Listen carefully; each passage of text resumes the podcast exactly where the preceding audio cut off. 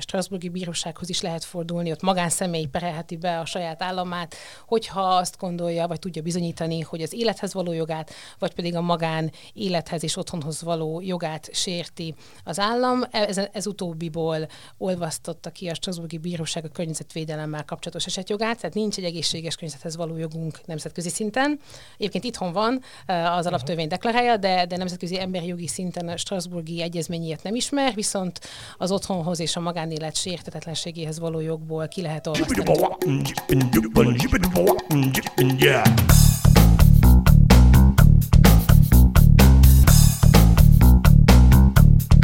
Üdvözlök mindenkit a Határsértők 14. részében. Egy pillanatra eljátszottam a gondolat, hogy megint 12. részt mondjak be, mint a legutolsó két alkalommal. De nem, az előző nem a 12. hanem a 13. volt, ez pedig a 14. és ebben az adásban Súlyok Katalin vendégünk, aki környezetjogász és az ELTE nemzetközi tudomány segíts ki, hogy pontosan mi a... Nemzetközi jogi tanszéken Nemzet... vagyok adjunktus. Igen. És uh, én Kerner Zsolt vagyok, és ismét Jankovics Marcival Sziasztok. fogunk uh, kérdezni. És egyből, egyből akkor azzal kezdeném, hogy mi ez a környezetjogász, mert ez egy tök érdekesen hangzó dolog, és amikor felkészültünk a Marcival, akkor láttuk, hogy egy ilyen egészen érdekes történet van mögötte. Üdvözlöm a hallgatókat, sziasztok! A környezetjog az a jogon belül egy olyan specializált terület, ami a környezet állapotával, annak megőrzésével foglalkozik. Ez egy ilyen aműbaként szétterülő jogterület, ha úgy tetszik, tehát van ennek vonatkozása a polgári jogban, a büntetőjogban, a nemzetközi jogban, az államok egymás közötti, egymás közötti irányadó jogában, a magyar jogban is, tehát nem nehezen sorolható be a klasszikus polgárjogi, magánjogi, közjogi uh, dihotómiába, tehát nagyon sok um, specializált jogterületen merülnek fel a környezettel kapcsolatos kérdések, például egészségkárosodás szenvedünk, um, azt, azt gondoljuk, hogy ennek egyik oka mondjuk a szennyezett víz, ivóvízünk, akkor ez egy klasszikus kártehítési per, ami egy polgárjogi történet lenne, de mivel a itt az okozatiságnak a bizonyítása egy nagyon speciális kérdés, hogy a mi egészségkárosodásunkat a, vajon a egyéb háttér problémáink, genetikai hajlandóságunk, vagy pedig uh, valamilyen más szennyezés okozta, vagy pedig az a bizonyos csapvízben található mondjuk ólomszennyezés. Uh, ez például már tipikusan inkább egy, kö- egy környezet szennyezés okozta károsodás, ezért ezt már hívhatjuk egy környezetjogi problémának. De ugyanígy a büntetőjogban például környezetkárosítás, vagy, vagy a hulladék elhelyezésnek bizonyos tényállásai, az már a környezetvédelmével kapcsolatos speciális szabályok, és ott már egy, egy plusz tudás és plusz szakértelem kell, és ezt, ezt ezért hívjuk ezeket környezetjogi problémának. Azt itt is most már felvetetted, meg korábban is beszéltél többször arról, hogy ugye van a tudományos terület, meg úgy általában a természettudományok világa, ahol nagyon sok a feltételezés, persze törekednek a biztos megállapításokra, de, de, de, de nagyon annyi, annyira sok tényező van, hogy nem lehet mindig pontosan biztosra megmondani, csak valószínűségeket lehet mondani. Illetve van a jogterülete, ahol viszont ítéletet kell hozni, és akkor annak százszerzalékosan bizonyítottnak kell lennie, vagy annak kell tekinteni a bíró által, vagy a bíróság által, és hogy ez a kettő akkor itt hogy jön össze, vagy hogy tud hatékonyan működni mondjuk, és ezt akár, hogyha ilyen valami példán keresztül is meg tudod mutatni. Igen, a környezetjognak egy, egy speciális kihívása, hogy valóban gyakorlatilag a természettudomány és jogtudományt kell valamilyen módon házasítani, és, és valóban a, a két nagy jogterület, vagy két nagy tudományterület nagyon másként látja a bizonyítottság kérdését. Tehát valóban a természettudományban mindennapos jelenség az, hogy egyszerűen a természettudomány nem tud bizonyosat mondani, van az úgynevezett tudományos bizonytalanság, ami laikus számára lehet, hogy elrettentően hangzik, de alapvetően egy teljesen köznapi és mindennapos jelenség, nem is tudjuk teljes mértékben kiküszöbölni a tudományból. Ez nem azt jelenti, hogy a tudomány ne lenne kellően tájékozott, vagy ne lenne kellően okos, ha úgy tetszik, hanem egyszerűen azt jelenti, hogy a valószínűségek nyelven beszél. Tehát a természeti világ annyira komplex és összetett, hogy azt az ember mód, tudományos módszerekkel csak modellek útján tudja megismerni. A modellezés az mindig egy szükségszerű leegyszerűsítés, és ezért amikor kijelentéseket teszünk a természeti világról a tudósok nyelvén, a tudomány nyelvén, az mindig csak egy valószínűségi kijelentés. Ilyen-olyan valószínűséggel tudjuk azt mondani, eh, hogy az ember okozza a klímaváltozást, hogy mely, milyen felmelegedésre számíthatunk az évszázad végére. A klímamodellekkel nagyjából már jól tudjuk modellezni uh, a légkörnek a, a viselkedését, tehát ha futtatjuk ezeket a klímamodelleket év, teszt évtizedeken keresztül a számítógépeken, akkor ugyan nagyjából uh, látjuk, hogy, hogy, hogy mi, vagy leutánozza a légkör viselkedését, tehát látjuk, hogy a modell megbízható, nagyjából jó, de nyilván nem tudjuk minden egyes pici paramétert a, a természeti világból beletenni ebbe a modellbe, tehát ez egy, ez egy valószínűségi kijelentés lesz mindig. És sajnos ezt a bizonytalanságot a jogászok, akik sajnos viszonylag kevés természettudományjal találkoznak, most gyakran úgy értelmezik, és nyilván jó hiszeműen, hiszen nem lehetünk mindannyian, nem lehet senki sem szakértő egyszerre a, a polgárjogban, meg egyszerre a, az atmoszférikus klímatudományokban. Tehát nyilvánvalóan, amikor az ember azt látja, hogy van egy valószínűségi számítás, néhány százalékos valószínűséggel tudjuk azt mondani, hogy mekkora lesz a várható felmelegedés az évszázad végére, akkor ez, ettől a bíróságok gyakran megérnek, és azt mondják, hogy ez nem kellően bizonyos ez a, ez a tudás ahhoz, hogy milyen ehhez jogkövetkezményeket kapcsoljunk,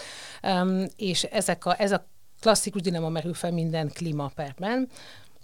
és sajnos itt azt látjuk, hogy a, a bíróságnak hozzáállásán fog múlni, hogy hogyha a klasszikus jogi dogmatikához ragaszkodik, és, azt, azt, és, és teljes bizonyosságot vár el a tudománytól, ami gyakorlatilag lehetetlen, akkor ezek a klímaperek sokszor sikertelenül záródnak, tehát hogy nem, a jog nem tudja kezelni akkor azt a kérdést, hogy kifelelős a klímaváltozásért. De most 2020-ban van olyan, amikor nem ijed meg ettől egy bíróság, és ilyen, ilyen jelentős ítéletek születnek klímaváltozásra hivatkozva, vagy emberek életébe, vagy közösségek életébe kárt okozott az, hogy öt országgal odébb, nem tudom, valahogy valami bejutott a légkörbe, vagy nem tudom, ilyen típusú ítéletekre kell gondolni, vagy létezik-e ez egyáltalán ma már a, a jogban? Születnek-e ilyen ítéletek? Igen, a környezetjog egy nagyon dinamikusan fejlődő területe a jognak, ezen belül a klímavédelem pedig még dinamikusabb, és a klímapereknél az a megdöbbentő válaszom, hogy igen, tehát születnek ilyen döntések, nem is olyan régen, néhány hónapja pont a holland legfelsőbb bíróság hozott egy ítéletet az úgynevezett űrhenda ügyben, és a holland kormányt elmarasztalta a holland legfelsőbb bíróság, eh, amiért nem kellően ambiciózus klíma eh, védelmi intézkedéseket tett, amiért nem csökkentette eléggé a széndiokszid kibocsátását, tehát a holland törvények alapján 2020-ig elegendő lenne csak 20%-kal csökkenteni a, az üvegházgázok kibocsátását, és a bíróság azt mondta, hogy ez nem kellően ambiciózus, mert a természettudományos eredmények tekintetében tudjuk, hogy ha ha csak ilyen ambícióval kezdjük el csökkenteni az üvegházgázok kibocsátását, akkor teljes mértékben irreális, hogy az évszázad végéig két Celsius fokon belül tartsuk a felmelegedést. És a természettudományos közösség uh, azzal kapcsolatban eléggé bizonyos, persze van a bizonytalanság, de eléggé bizonyos abban, hogyha két fokot meghaladja a felmelegedés az évszázad, évszázad végére, a sajnos beláthatatlan következményekkel jár mind a természeti rendszerek, az élelmiszertermelés, a tengerszintek emelkedése tekintetében, és a Föld nagy része, ahogy ma ismerjük, az lakhatatlanná válik, és mindez Hollandiára is kihatással lesz, a holland állampolgárokat is érinteni fogja, és a bíróság úgy találta, hogy mivel ez a veszély eléggé közeli, és a jog számára is már értékelhetően közeli ez a veszély, ezért a bíróság előtt jogvédelmet lehet kérni a holland állampolgároknak ez ügyben. Egy kicsit visszavinném ennél még jóval alacsonyabb szintre, hogy így mondjuk egy, egy értelmezhetőbb példát a budapestiek számára, tehát hogy mondjuk évek óta repkednek különböző modellek, meg adatok arról, hogy mennyivel élünk kevesebbet azért, mert Budapesten rossz a levegő, mint hogyha az utóbbi időkben, időben még rosszabb lenne, mint korábban volt. És ebben az esetben mondjuk egy környezetjogász, tehát hogy én állampolgárként, vagy akár egy állampolgárok egy kollektívája beperelheti-e a budapesti autósokat azért, mert kevesebb ideig él a smog miatt, hogy ezt bizonyítani tudjuk? Sajnos nem, tehát hogy nem magánszemély magánszemély ellen ilyen esetben nem tud fellépni. Itt ugye ez alapvetően a környezetjogi problémáknak a gyökeres, úgy, úgy szoktuk hívni, hogy a kis döntések zsarnoksága sajnos. Tehát nagyon sok egyedi döntés van, amelynek az egyedi hatása nem mérhető, de ha összeadjuk, akkor annak a summázata már valóban azt jelenti, hogy mi évtizedekkel élünk kevesebb ideig, mert egyrészt a lakossági fűtés miatt olyan a levegő, másrészt a közlekedési eredő kibocsátás mind-mind mérhető évekkel rövidíti meg az életünket. Úgyhogy sajnos itt, bár a valódi ok, mint természettudományos, mint úgy tetszik jogi értelemben, tényleg az autós, meg, a, meg mindannyian, akik fűtünk, vagy akik fűtenek, otthon mondjuk vegyes tüzelésű kazánban és elégetnek olyan anyagokat, amelyek rákeltő vegyületeket szabadítanak fel. Tehát ők a valódi ok, de őket nem, nem is tudjuk, és nem is ez lenne azt hiszem a, a kívántos dolog, hogy egy állampolgárok egymást pereljék, és itt jön be az állam feladata. Tehát sajnos az állam megkerülhetetlen, hiszen ahhoz, hogy ezeket a gyakorlatilag az állampolgárok közötti konfliktusokat csökkentse, itt az államnak kellene nagyon erőteljesen szabályozóként fellépnie, és népszerűtlen intézkedéseket hozni, ezen az egyedüli megoldás, tehát be kell, be kell tiltani, és aztán azt a tilalmat végre is kell hajtani, mert, mert ezek a tilalmak igazából már léteznek papíron, tehát most is tilos már hulladékot elégetni, de nyilván nincs emögött sajnos megfelelő hatósági erő és megfelelő infrastruktúra, megfelelő pénzmennyiség, a hatóság ezeket a jogsértéseket, ha úgy tetszik, számon is tudja kérni, monitorozni tudja. Nyilván nem, nem tudunk hatósági szakembert állítani minden kémény mellé, de a jó hírem, hogy nem is kell, vagy nem kellene. Itt a technológia fejlődés azért a segítségünkre van, tehát van arra példa Európában, hogy ilyen esetben drónokkal uh, figyelik a, a kibocsátást, és ahol uh, olyan vegyületet mérnek, ami egyértelműen nem származhat uh, tűzifából, tehát mondjuk kéndioxid, vagy bármilyen mérgező anyag, ami tipikusan mondjuk egy gumi abroncs elégetéséből, műanyag zsákok, vagy, vagy, vagy ruhák elégetéséből származik, akkor föl tud lépni a hatóság, de hogy a környezetjog másik nagyon szépsége is elmutassak, ugye itt ez a probléma, hogy nagyon sokszor nyilván nem gonoszságból fűtenek az emberek ruhával, mm. hanem mert ez egy szociális kérdés is, tehát sajnos a leginkább rászorultak vannak olyan szorult helyzetben, hogy nagyon drága ugyanis a száraz tűzifa, amivel egyébként lehetne égetni, és annak nem menne ilyenfajta drasztikus környezetszennyező hatása. Úgyhogy ilyen szempontból nem is mindig elegendő, vagy nem nem hozna jó eredményt a tilalom, meg a tilalomnak a végehajtása, hanem ha annak együtt kell járni azzal, hogy nyújtsunk egy reális alternatívát a környezetszennyező fűtésnek a kiváltására. És igazából ez a környezetjognak a másik nagy dilemmája mindig strukturálisan, és ez igaz a klímaváltozásra, igaz a, a, a légszennyezésre is, hogy akkor tudunk valóban hatékony megoldást nyújtani, hogyha és ez már jogon túli kérdés,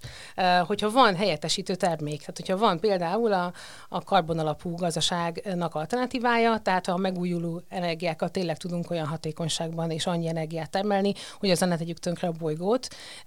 és ezért nagyon szép még a környezetjog, mert gyakorlatilag ez egy reaktív jogág, a jog alapvetően reaktív, tehát a jog nagy kérdései és a társadalom nagy válaszai az, azok nem a jog, végsősorban nem a jog szüli meg, hanem a társadalom um, megalkotja lesz egy társadalom igény arra, hogy akkor éljünk máshogy. Erre megszületnek a közösségi válaszok, lesznek olyan vállalatok, akik tudnak majd helyettesítő terméket előállítani, és akkor jön a jog, hál' Istennek ismét. Nyilván ezt le kell nekünk jogászként szabályozni, ezt az átmenetet. Tehát a jog egyedül ezeket a kérdéseket nem tudja megoldani, viszont jogászok nélkül nem is le, szintén nem lehet megoldani a kérdéseket, tehát kicsit ilyen egymásra utaltság van, de az biztos, hogy látni kell a tágabb kontextust, mind a klímavédelem, mind mind a, a légszennyezés, vagy bármilyen más környezeti probléma esetén. Nagyon sokféle indítatásból szennyezzük és romboljuk a környezetet minden nap. Van, aki tudat, van ahol tudatos döntés van emögött, nyilván azt a büntetőjog jobban tudja értékelni, és vannak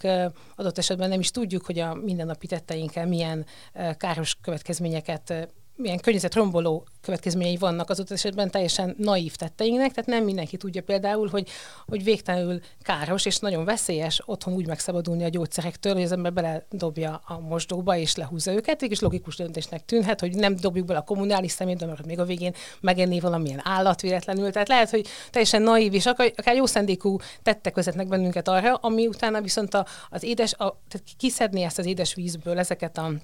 hormontartalmú, mindenféle antibiotikum tartalmú vegyszereket, ez gyakorlatilag lehetetlen. A mostani uh, alapvető víztisztító berendezések nem arra vannak uh, kitalálva, hogy az ilyen típusú uh, szennyezést eltávolítsák, tehát hihetetlen nagymértékű kárt okozunk például ezzel, vagy ha avart égetünk. Nem mindenki tudja, hogy az avarégetés során, mivel ugye nagyon vizes a, a, az avar sokszor, tehát nem tud tökéletesen elégni a mintékhető anyag, és annyi por szabadul fel, mint, mondjuk, mint ha mondjuk a hetes busz mögött ülnénk, és wow. azt élegeznénk be. Tehát, hogy, hogy, hogy teljesen mindennapi kicsi, apró döntések vezetnek ahhoz, hogy hogy gyakorlatilag olyan porszennyezést generálunk, amivel aztán igen, évekkel rövidítjük meg magunk és egymás életét. A Említetted ezt a holland döntést, ami egy viszonylag nagy mérföldkő volt, és hogyha mondjuk azt mondtad, hogy az alapvetően az állam feladata lenne, hogy szabályozza ezeket a dolgokat, de mi van akkor, hogyha az állam, vagy mondjuk az önkormányzatok nem teszik meg ezt a feladatot? Tehát, hogy Budapest, elő, a mostani vezetés az így úgy néz ki, mint aki így próbálna csinálni ezzel kapcsolatban valamit, de például az előző városvezetés az nagyjából arról volt híres, hogy egy ilyen autó alapú közlekedést képzelt el a város, és akkor mondjuk van olyan opció, hogy egy ezzel foglalkozó civil szervezet egyszerűen bepereli a fővárost azért, mert nem elég nem tudom, gyalogos vagy, vagy tüdőbarát a, a, a, az önkormányzati policy, amit, amit használnak Budapestre? Azt, hogy mennyire gyalogos barát, az egy nehezebben mérhető dolog, de, de van Budapestnek egy levegővédelmi intézkedési terve, és vannak ezzel kapcsolatban Európai Uniós kötelezettségeink,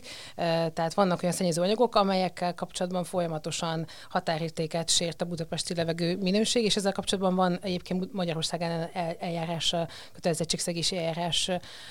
az Európai Unió által. Tehát ezek a jogi eljárások is folyamatban vannak. Csak úgy néz ki, mint ami nem sarkalja semmilyen változásra. hát ezek most a, azt kell látni, hogy, hogy tényleg nagyon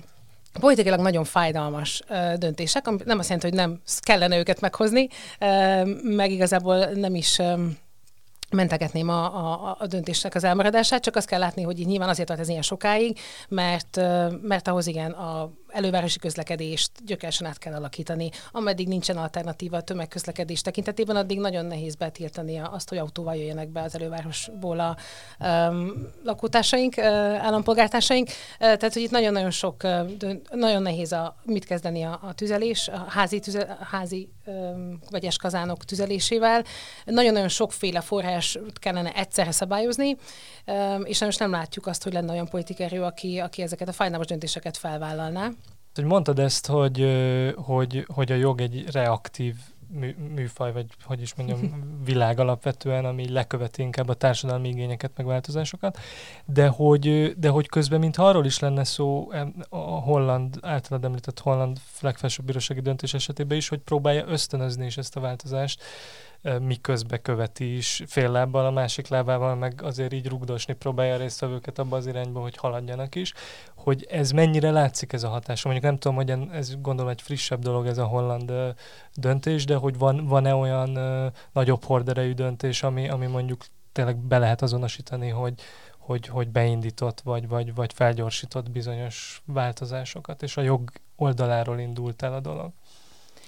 Abszolút, tehát a jogászokat semmiképpen sem felmenteni szeretném, sőt, eh, én is mindig azt mondom a hallgatóimnak, hogy, hogy tudatába kell lenni annak a felelősségnek, amivel az ember jogászkodik, eh, eh, mert valóban annak ellenére, hogy tisztában vagyunk azzal, hogy, hogy csak azért, mert mondjuk betiltjuk az üvegházgázok kibocsátását jogilag egyik nap, attól ameddig nincsen erre megfelelő helyettesítő termék, addig nem fog semmi sem történni. Tehát ennyiben mondom azt, hogy jog sajnos el van utalva a gazdasági szereplők innovációjára, meg egy sor egyéb nem jogi adottságra, de mindenek ellenére, amikor eljön a, a pillanat, akkor a jogászok nagyon nagy változást tudnak elérni. És igen, mindez a holland ítélet is ezt mutatja, mindennek az elődje igazából a 2007-es amerikai legfelsőbb bírósági döntés, ahol Massachusetts perelte be a szövetségi amerikai kormányzatot, azért, mert Massachusetts parti területei kezdtek a tengerszint emelkedése miatt víz alá kerülni, és az érvelésük szerint, mivel a Bush kormányzat nem tett semmit annak érdekében, hogy sőt, expressis verbis megtagadta, hogy ő szabályozza az üvegházgázok kibocsátását a szövetségi levegőtisztasági törvény hatája alatt. Erre a mulasztásra vezette vissza a Massachusetts az ő kárait, és ez az ügy eljutott egészen legfelsőbb bírósági 2007-ben, 2007-ben még, még a klímaváltozás nem volt ennyire a, a köztudatnak a része. Tehát azt kell látni, hogy hál' Istennek Magyarországon is egy-két éve, vagy mondjuk szűk egy éve van, hogy tényleg a mainstream média, média is ezzel foglalkozik. Nagyon-nagyon sok közbeszéd van erről, ami fantasztikus. Viszont némiképp keserű az ember szájíze, mert hogy ez a 80-as évek vége óta van már egy nemzetközi tudományos testület, az IPCC, aki teljesen világosan fogalmaz már a 80-as évek vége óta a klímaváltozással kapcsolatban. Tehát kicsit lassan ütötte át a, a közérdeklődésnek, meg a, meg a közpolitikának az ingerküszöbét, de legalább átütötte. Tehát 2007-ben még, még bár a természettudománytól már akkor tudta, hogy mi a probléma, korán sem volt ennyire, ennyi, ennyire tájékozott a közhangulat, és nem volt ennyire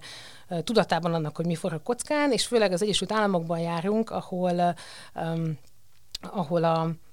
klímaváltozása az egy sajnos egy nagyon súlyosan átpolitizált kérdés volt már akkor is, azóta ez csak tovább e, fajult a vita, tehát ott nagyon egy pártpolitikai hovatartozás határozza meg, hogy az ember hisz, vagy nem hisz a klímaváltozásban. Hát igen, a jelenlegi elnök például nem annyira ott tűnik. Igen, ezzel kapcsolatban van is egy tök jó történet, ami most eszembe jutott, hogy ugye eddig az volt, hogy a Kaliforniában sokkal szigorúbbak voltak az emissziós követelések az autógyártókkal szemben, és hogy a Trump kormány az konkrétan szövetségi szinten megtiltotta azt, hogy Kaliforniában többet követeljenek. Ugye ebből az a logika, hogy az autógyártók azok meg akartak felelni a kaliforniai törvényeknek, és inkább nem gyártottak kétféle autót, tehát hogy alapvetően mindenhova máshova is olyan autót gyártottak, ami megfelel a kaliforniai emissziós szabályozásoknak, akkor is, hogyha máshol többet bocsáthatott volna ki. És hogy ezt annyira durva, hogy ezt szövetségi szinten megpróbálták megtiltani, hogy minél kevesebb kibocsátás legyen egy autóban. Ennek például lesz következménye, vagy ilyen vagy mit látunk ebben, ez egy pár hónapos történet. I- igen, sajnos ez egy nagyon fájdalmas történet volt, mert nagyon nehezen tudta Kalifornia annak idején kivívni ezt a külön utasságát, hogy neki legyen joga a saját maga szabályozni állami szinten, ha már a szövetségi szabályozás nem születik meg, és tényleg egy ilyen nagyon durva támadás ez a, a nagyon nehezen kiharcolt amerikai környezetvédelmi szabályok ellen. Azért Amerika nem a környezetvédelem zászlós hajója, tehát ott onnan is látszik, hogy mekkora baj, hogy azt a tényleg nagyon-nagyon kevés, nagyon-nagyon reaktív, általában mindig pereskedés útján kiharcolt szabályokat is, mint egy ilyen tényleg ez egy hit kérdésé vált sajnos Amerikában, és a szavazóknak egy része erre reagál, hogy csak azért is megmutatjuk, hogy nincs klímaváltozás. Hát sajnos ez nem egy olyan kérdés, amit csak úgy be lehet tiltani, tehát hiába is ez egy nagyon jó kommunikációs eszköz, például, hogy kilép, Ameri- Trump elnök kilépteti Amerikát a Párizsi megállapodásból, és a kaliforniai autógyártók óra alá borsot tör. Um, ez, ez sokkal nagyobb kárt okoz, és egyébként önmagában nyilván a problémát nem az, hogy nem szünteti meg, hanem, hanem tényleg nagyon erős lyukakat üt a környezetvédelem rendszerében. De sajnos igen, Amerikában ez egy, ez egy pártpolitikai kérdés. De hát vannak nagyon pozitív pillanatok, mint például mondom 2007-ben, igaz, hogy csak egy darab bíró szavazatával, de végül, végül kimondta a bíróság, hogy a szövetségi kormányzat megsérti Massachusetts jogait, és ott nagyon érdekes volt, hogy, hogy, a, hogy egy nagyon bonyolult okozati keszekusza hálóból a bíróság nem félt kiválasztani kettő pontot, és azt mondta, hogy az a tény, a szövetségi legfelsőbb bírós, a szövetségi kormányzat nem hajlandó az újonnan forgalomba helyezett személygépjárművek kipufogó gázában található üvegházhatású gázokat szabályozni, Emiatt felmlegszik a klíma, emiatt megemelkednek a tengerszintek, és emiatt fog elsüllyedni félig Massachusetts partvidéke.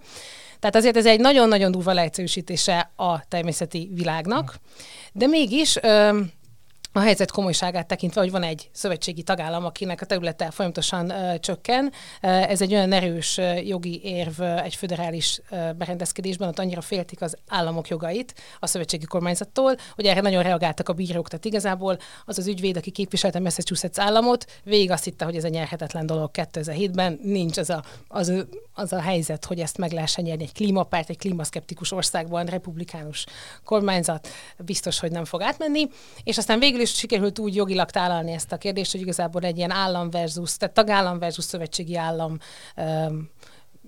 színezetet adtak ennek, és ez adta meg azt az egy darab szavazatot, ami miatt egyébként egy republikánus kinevezett bíró volt, aki átszavazott a demokra- demokraták mellé, Kennedy bíró, és így lett meg a a többség, és az egy nagyon nagy meglepetés volt, mondom, még maga az eljáró ügyvéd lepődött meg a legjobban, hogy te úristen megnyertük, és utána erre vezethető vissza, hogy nagyon sok-sok országban vannak most már ilyen klímaperek folyamatban, és ez az űrhenda ítélet most tavaly évvégén az első nagy európai nemzetállamot, kormányzatot elmarasztaló ítélet. Igen, és a... a...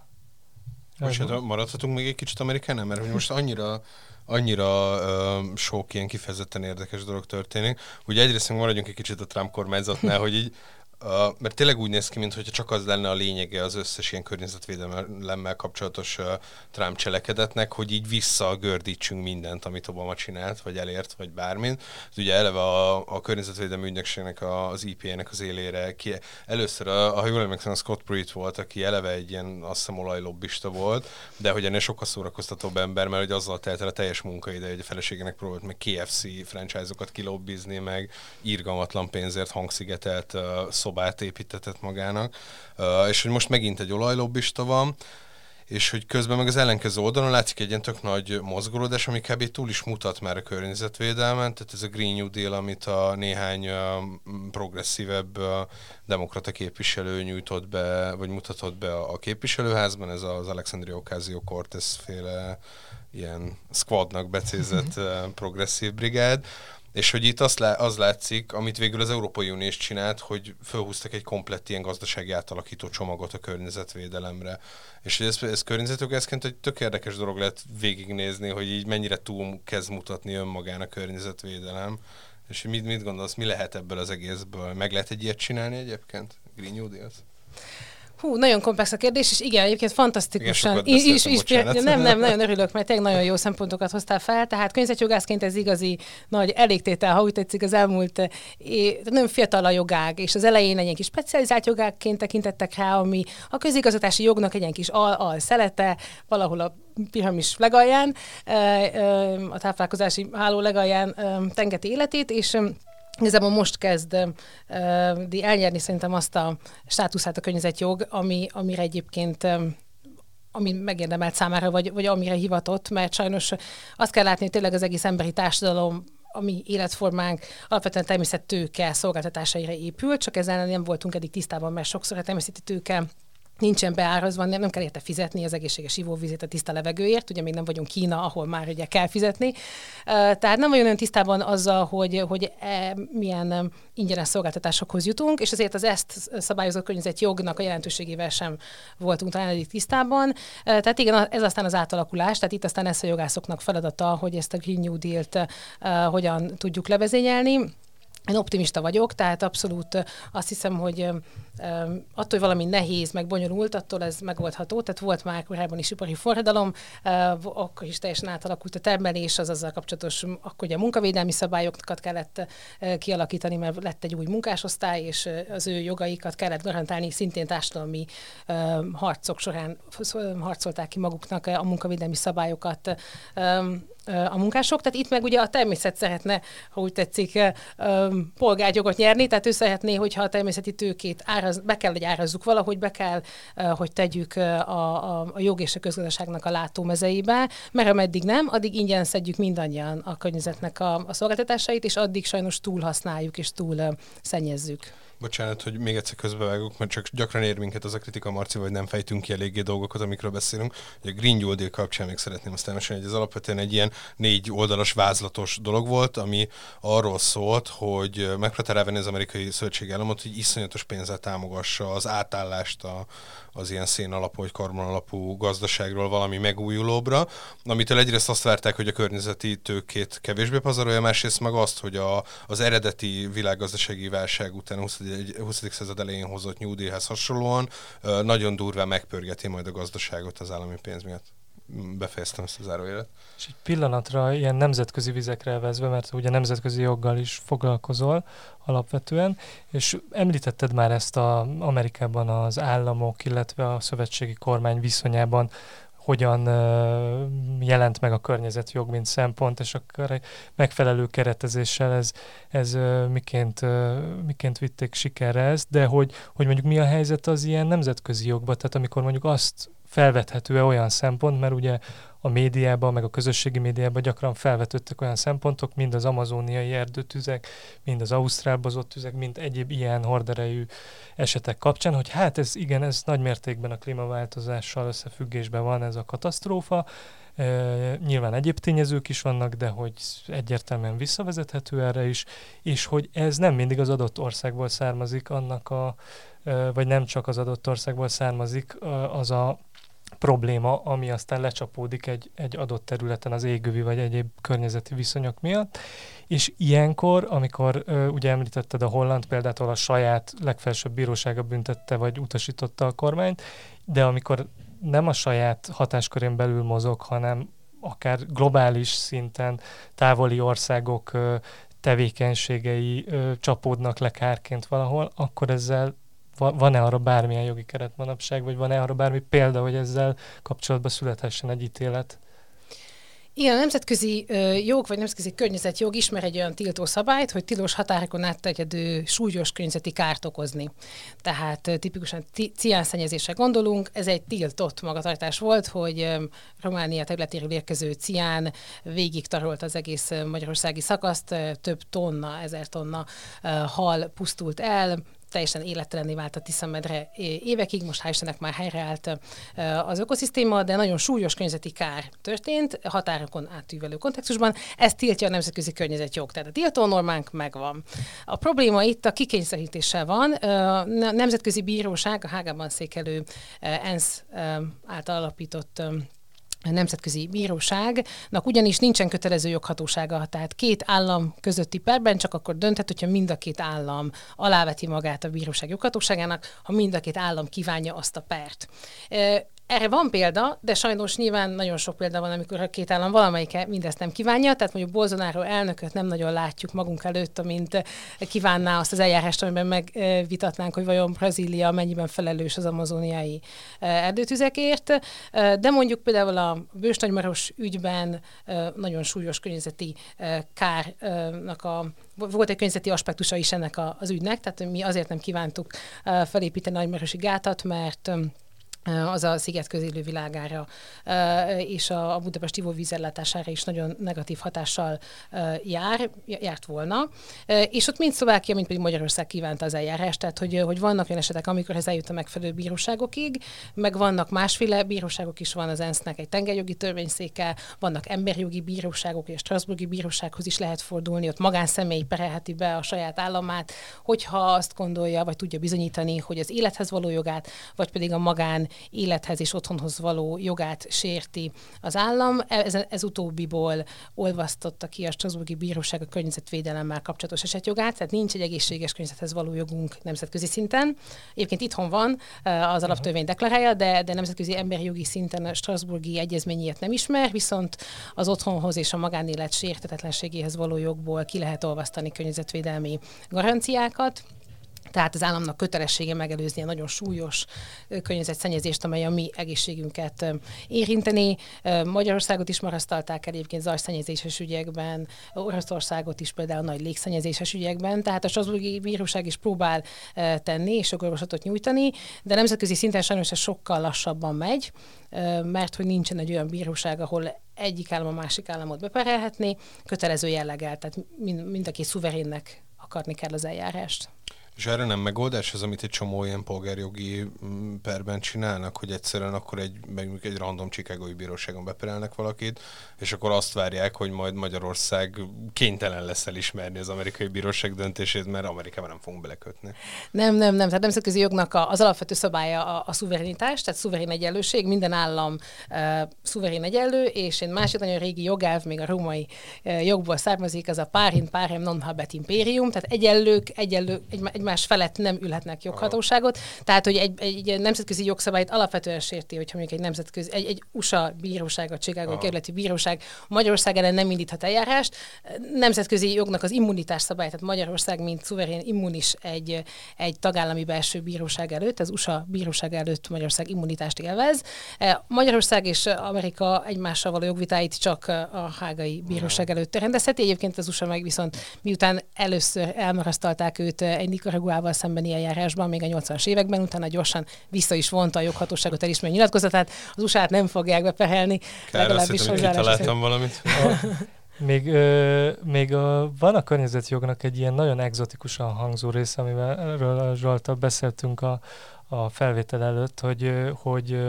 ez, hogy vannak-e a tavaknak, vagy folyóknak, vagy lehetnek-e jogaik, mert hogy ugye erre van példa, például Új-Zélandon a Maorik esete, ahol, ahol egy bizonyos ilyen számukra szent folyó megkapta ezt a jogot, és én meg láttalak téged arról beszélni egy tévéműsorban, ahol a Balaton, arról beszélgettetek, hogy a Balaton kaphatna esetleg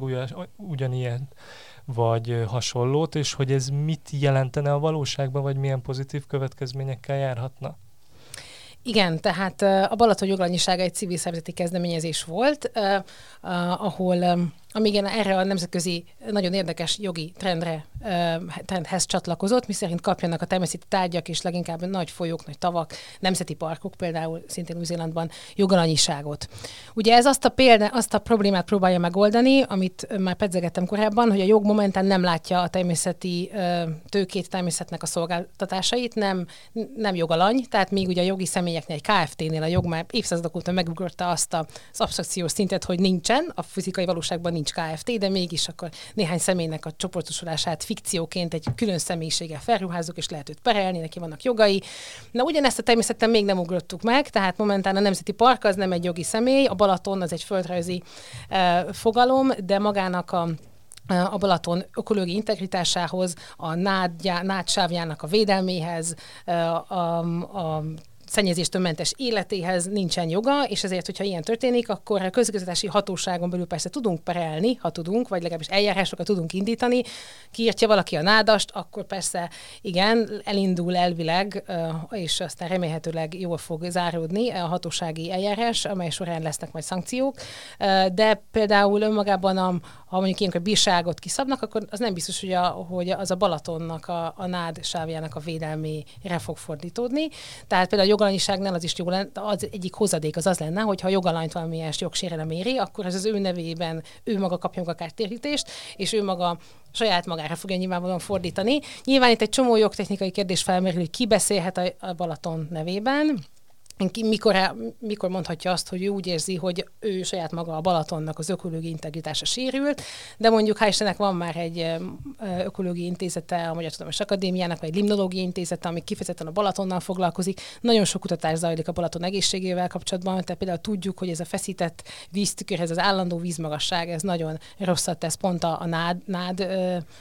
nádizónának. Tehát van azért egy-két... is csökken, ugye az utóbbi időkben csomó hír jött arról, hogy egyre több telket vesznek meg a Balaton partján. Is. Igen, igen, tehát nem elég az, hogy a természetes nátszapulatot is gátoljuk az állandó vízmagassággal, de nyilván van egy ilyen folyamatos hát ilyen területfoglalás a Balaton körül. Tehát a Balaton egy nagyon-nagyon veszélyeztetett dolog, pont azért, mert ennyire sokan szeretjük, és sajnos szeretetet nem mindenki jól fejezi ki a Balaton. Túl szeretjük túl a Balatont szeretjük is rosszul, tehát, és ez egy pszichológiai kérdés, hogy hogyan lehetne jól szeretni a Balaton, hát nem így, és hogy nagyon sok módon vannak azért egyértelmű dolgok, ahol lehetne egyértelműen káros folyamatok ellen fellépni a Balaton nevében, és, és akkor talán hatékonyabban lehetne az ő tért jogsérelmeket orvosolni momentán. Nagyon sok önkormányzatnak a, hatás, a területén fekszik, nagyon sok nemzeti parknak az illetékességi területében nagyon sok um, egyéb hatóság össze-vissza van szabdalva joghatóságilag és illetékességileg a tó, tehát hogy őt, semmi sem nézi őt egy egész rendszerként, holott a természeti uh, tudományos szempontból ez egy, ez egy ökológiai rendszer és egy rendszer. És ez még pörög valahol ez a gondolat, vagy ez, mert, mert ez pár évvel ezelőtt volt, amikor erről talán egy konferenciát is tartottatok, vagy, vagy volt egy konferencia, de hogy ez így megmaradt, vagy ez, ezzel azóta egy foglalkoznak Magyarországon valakik, vagy látsz-e bármilyen realitást, hogy egyszer eljutunk oda, hogy mondjuk egy ilyen joggalanyiság egy Balatonnak meg, megtörténhessen? Tudom, sajnos úgy tudom, hogy, hogy az ötlet az, az, az a most annak a megvalósításával komoly nem foglalkoznak még. Azt is látni kell, hogy ez egy alapvetően Dél-Amerikában vagy, vagy, a, vagy Új-Zélandon tényleg mm, vannak erre már megvalósult példák, ahol nagyon egy ökocentrikus jog, környezetjog van. Tehát ekvádori alkotmányban a föld anyának, pacsa mamának vannak jogai, és az alaptörvényben van deklarálva. Európa ugye egy gyarmatosító, expanzív hely volt mindig is, és ezért a, sajnos a környezetjogban nem így tekintünk már a természeti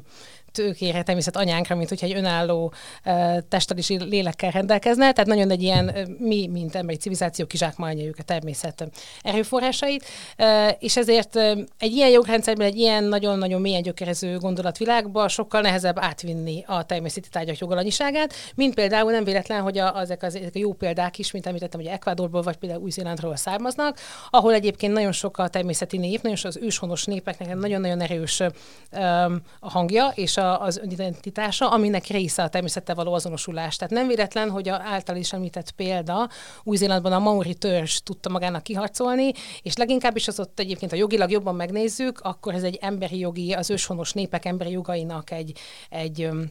egy sikere. Tehát, hogy ez egy emberi jogi ö, ö, csomagolásba csomagolták ezt a környezetjogi kérdést, és ott a Maurik a saját hitviláguk és a saját törzsi azonosságuk szemüvegén keresztül nézve fontos számukra a természetvédelem, és igazából most ez lehet, hogy ilyen apróságnak tűnik, mert igazából mindegy, hogy miért is fontos a természetvédelem, mindaddig, ameddig fontos, de ott a helyi narratívában ez úgy jelenik meg, hogy elveszik a maori népek önrendelkezési jogát, hogyha a folyón mennek a közös hajók, és szennyezik a folyót, ami számukra egy szent dolog, és ők a, a folyót a, a törzs tagjának tekintik, és számukra megbocsátatlan dolog, hogy kiaknázzák. Tehát, hogy e, e, dél-amerikai vagy, vagy vagy új-zélandi jogrendszerekben ezt könnyebb elismerni, nagyobb is a lobbyerő mögötte, mert hiszen egy, tényleg egy nagyon súlyos, sok-sok történelmi sérelmet elszenvedett emberi uh, uh, kisebbségnek ez nagyon pici gesztus. És ott, hogy úgy mondjam, ez nem került sokba, ezt a, ez a pici, ezt a pici gesztust megtenni, így is nagyon sok sérelmen maradt sajnos még az őslakos kisebbségeknek. Ezért ott a kormányzatnak is ez, ez hogy mondjam, jobban, e, egyszerűbben megoldható gesztus volt. Itthon sajnos sajnos, vagy szerencsére, nem tudom, hogy hogy fogalmazzak, de hogy nem társul a Balatonhoz egy ilyen nemzeti identitás, vagy helyi identitás, és, és elnyomás kontextusa. Ezért itt sokkal több érvet kell, meg sokkal nagyobb társadalmi támogatást kell majd fel um, ahhoz, hogy ezt komolyan meggondolják. Egyébként ez is egy az elmúlt egy-két évben van mozgódás Európában, tehát a Waddenzé tónál hasonló dolgokon gondolkodnak most a hollandok, e, tehát hogy az a szép a környezetjogban, hogy amiről most itt beszélgetünk, és azt gondoljuk, hogy hát ez elképzelhetetlen, ez, ez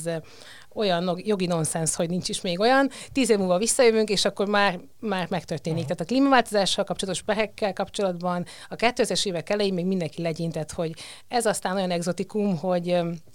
ez sose fog megtörténni. Az első egy-két ügy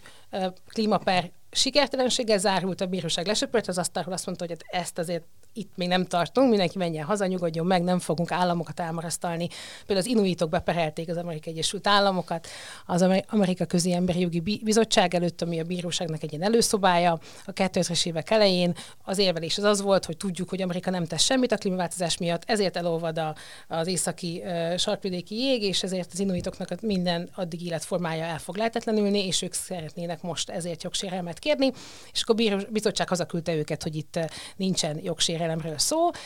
és eltett 5-6 év, és akkor az amerikai legfelsőbb bíróság 2007-ben pedig azt mondta, hogy de, igenis van ok- okokozati kapcsolat az amerikai nemtevés és a, és a klímaváltozás között. Tehát most persze lehet, hogy azt gondoljuk, hogy messze van még, hogy a Balatonnak legyen jogalanyisága, de én nagyon remélem, hogy 10 év múlva vagy 5 év múlva már arról beszélünk, hogy erről komolyan, ezzel, ezzel komolyan foglalkozunk ezzel a gondolattal. Nekem nagy kedvencem egyébként még ezzel kapcsolatban a, a természeti jelenségek, tárgyak jogaival kapcsolatban, hogy az Egyesült Államokban például onnan látszik eredni ez a vita, amit említettél is, hogy ez nagyban hasonlít mondjuk a cégjogokra, tehát hogy gyakorlatilag képzett entitásoknak adunk jogokat. Hogy van ugye az a, az a klasszikus törvény, aminek elfejtettem a nevét, ami kimondja a szövetségi szinten, hogy a cégeknek van politikai véleménye. Tehát, hogy a, ez a kb. az, hogy a, a pénzköltés a cégeknek az politikai véleménynyilvánítás. És hogy ebből is le lehet akár vezetni azt, hogy, hogy mondjuk, hogyha egy cégnek lett politikai véleménye, akkor lett politikai véleménye egy másik képzett entitásnak, egy tónak is. Tehát, hogy, és nagyon vicces ezt majd megnézni, hogy a, mondjuk a progresszív demokraták, így a, akik rettenetesen gyűlölik ezt a törvényt, hogy a cége, hogy a pénzköltés az egy politikai véleményelvintás egyik formája, de azok hogy fognak viszonyulni majd ahhoz, hogy ebből levezetik azt, hogy lehet a természetnek is politikai véleménye. Marci, volt még egy kérdés? Igen, én még egy, egy dolgot mindenképpen, mire, mi, mielőtt az utolsó kérdésre ráfordulunk, amíg mindenki számára ugyanaz szokott lenni, hogy, hogy azért ugye te biológus vagy és jogász, így ennek a kettőnek a metszetéből is rajzolódik ki ez a környezetjog, de hogy hogy lesz valaki biológus és jogász? Tehát neked ez, ez így egy tudatos tervezés eredménye volt, vagy te ebbe így valahogy így organikusan sodrottál be? Azt hiszem inkább ez utóbbi, tehát én egész kiskoromtól kezdve 21-2 éves koromig biológusnak készültem, biokémia tagozatra jártam gimnáziumba, biológiából OKTV-ztem, abszolút ez érdekelt, és amikor biológus szakon üldögéltem a pacsorban, akkor egyszer csak rá, rájöttem arra, hogy igazából a tanáraim hívták fel a figyelmemet arra a dologra, hogy amilyen kérdések engem foglalkoztatnak, azok végül nem természettudományos kérdések, hanem, hanem jogi kérdések, tehát fáradjak át az egyetem téri épületbe, és ott esetleg kezdjek el jogi tanulmányokba, és így is tettem, és igazából a jogon belül pedig aztán bár az elején nagyon nyitott voltam minden más területre is, tehát nem csak a környezetjog érdekel, de aztán mindig-mindig visszakanyarodtam az ilyen kérdésekhez, hiszen nyilván nem tudom levetközni azt, és nem is akarom, hogy, hogy biológus is vagyok. Tehát a, a természettudománynak a tisztelet és a szeretete az mind a mai napig megvan. Egyébként nem kell az biológusnak lenni, hogy az ember környezetjogász legyen. Főleg ugye itthon nagyon disziplinárisan gondolkodunk, tehát valaki középiskolában jó matekból, akkor, akkor nem jogász lesz, ha meg nem jó matekból, akkor jogász lesz. Tehát sajnos ilyen egyszerű gyakorlatilag sokszor a, a pályaválasztás, hogy a reáltudományok szeretete határozza meg azt, hogy ki lesz jogász, vagy ki nem. De ez még más területekre is sajnos igaz, hogy, hogy nagyon kevés az interdisziplináris, a képzés során nagyon kevés az interdisziplináris behatás. Én ezt végét Amerikában, a Harvardon tanultam egy évet, környezetjogot, és ott Amerikában ugye a jogászképzés eleve egy ilyen graduate school, ami azt jelenti, hogy már mindenki egy, egy alapdiploma után kezdhet el csak jogi tanulmányokat, amiből az adódik, hogy az én környezetjogász professzorai mind vegyész vagy biológus alapdiplomával rendelkeztek. Így nyilvánvaló, hogy a, a velük való diskurzus meg önmagában az, a tudományos diskurzus, a jogi tudományos diskurzus Amerikában sokkal inkább interdisziplináris, hiszen ott, ott, ott a, a művelőknek a nagy többsége, aki környezetjogászat, valamiféle uh, environmental economics vagy, vagy environmental studies háttere van. Um, Itthon sajnos ebből még egyre kevesebb, még, még nincs ilyen sok. Van azért már egy-kettő hallgató, aki, aki próbálkozik, és én mindig mindenkit buzítok erre. Alapvetően nem csak a környezetjog van, hanem bármilyen jogász hallgatónak mindig mondom, hogy a szűkebben választott területeinek biztos, hogy lesz közgazdaságtani, szociológiai, politológiai, bármilyen másik vonatkozása, tehát hogy filozófia, de leginkább is közgazdaságtan, tehát nagyon sok ugye piaci alapú, piaci viszonyokat szabályozunk, tehát cégjogászok, csődjogászok, adójogászoknak mind nagyon versenyjogászoknak. Fontos a gazdaságtan, ezért én mindig bátorítom a hallgatókat, hogy valahogy vegyenek fel másik karokon is, karokon is tárgyakat, mert ez csak segíti a komplex helyzetértékelésüket. Na jó, akkor az utolsó kérdés következik, ami, ami mindenkitől mindig ugyanaz szokott lenni, hogy mi az a három könyv, ami keresztül szerinted közelebb lehet kerülni a, ahhoz a témához, amivel te foglalkozol, vagy helyettesíteni lehet három olyan könyvvel is, amit egyszerűen csak nagyon szeretsz és érdekesnek találsz. Húha, érsz szakkönyveket is megadni? Persze, sőt, kifejezetten. Igen, tehát akkor Jorge Viñualesnek van a International Environmental Law könyve, ami egy nagyon, nagyon szép és ilyen komplex áttekintés, egy rendszer szemléletű áttekintést ad arra, hogy mi ez nemzetközi környezetjog, milyen nagyon sokféle aktor van ebben, és milyen, mik, mik a nehézségei annak, hogy egy értelmes környezetjogi szabályozást alkossunk. Ez lenne mindenképp az egyik. Hú, hármat kell. Richard Lazarusnak van egy könyve, ami a sokat emelgetett Massachusetts versus EPA amerikai döntést elemzi, Uh, annak most a pontos címe nem jut eszembe, de a Harvard University Press-nél jelent meg ebben az évben. Uh, azt a klímaperek kedvelőinek ajánlanám. Klímaper rajongó. Így van és akkor egy magyar környezetvédelmi uh, könyvet pedig Fodor László a Falu füstje című könyvében pont a sokat emlegetett és boncolgatott uh, levegőszennyezettségi problémákkal foglalkozik. Na, tök jó. Köszönjük szépen, hogy eljöttél, és nektek pedig köszönjük, hogy meghallgattátok, és a következő epizódban is tegyetek ugyanígy. Sziasztok! Sziasztok!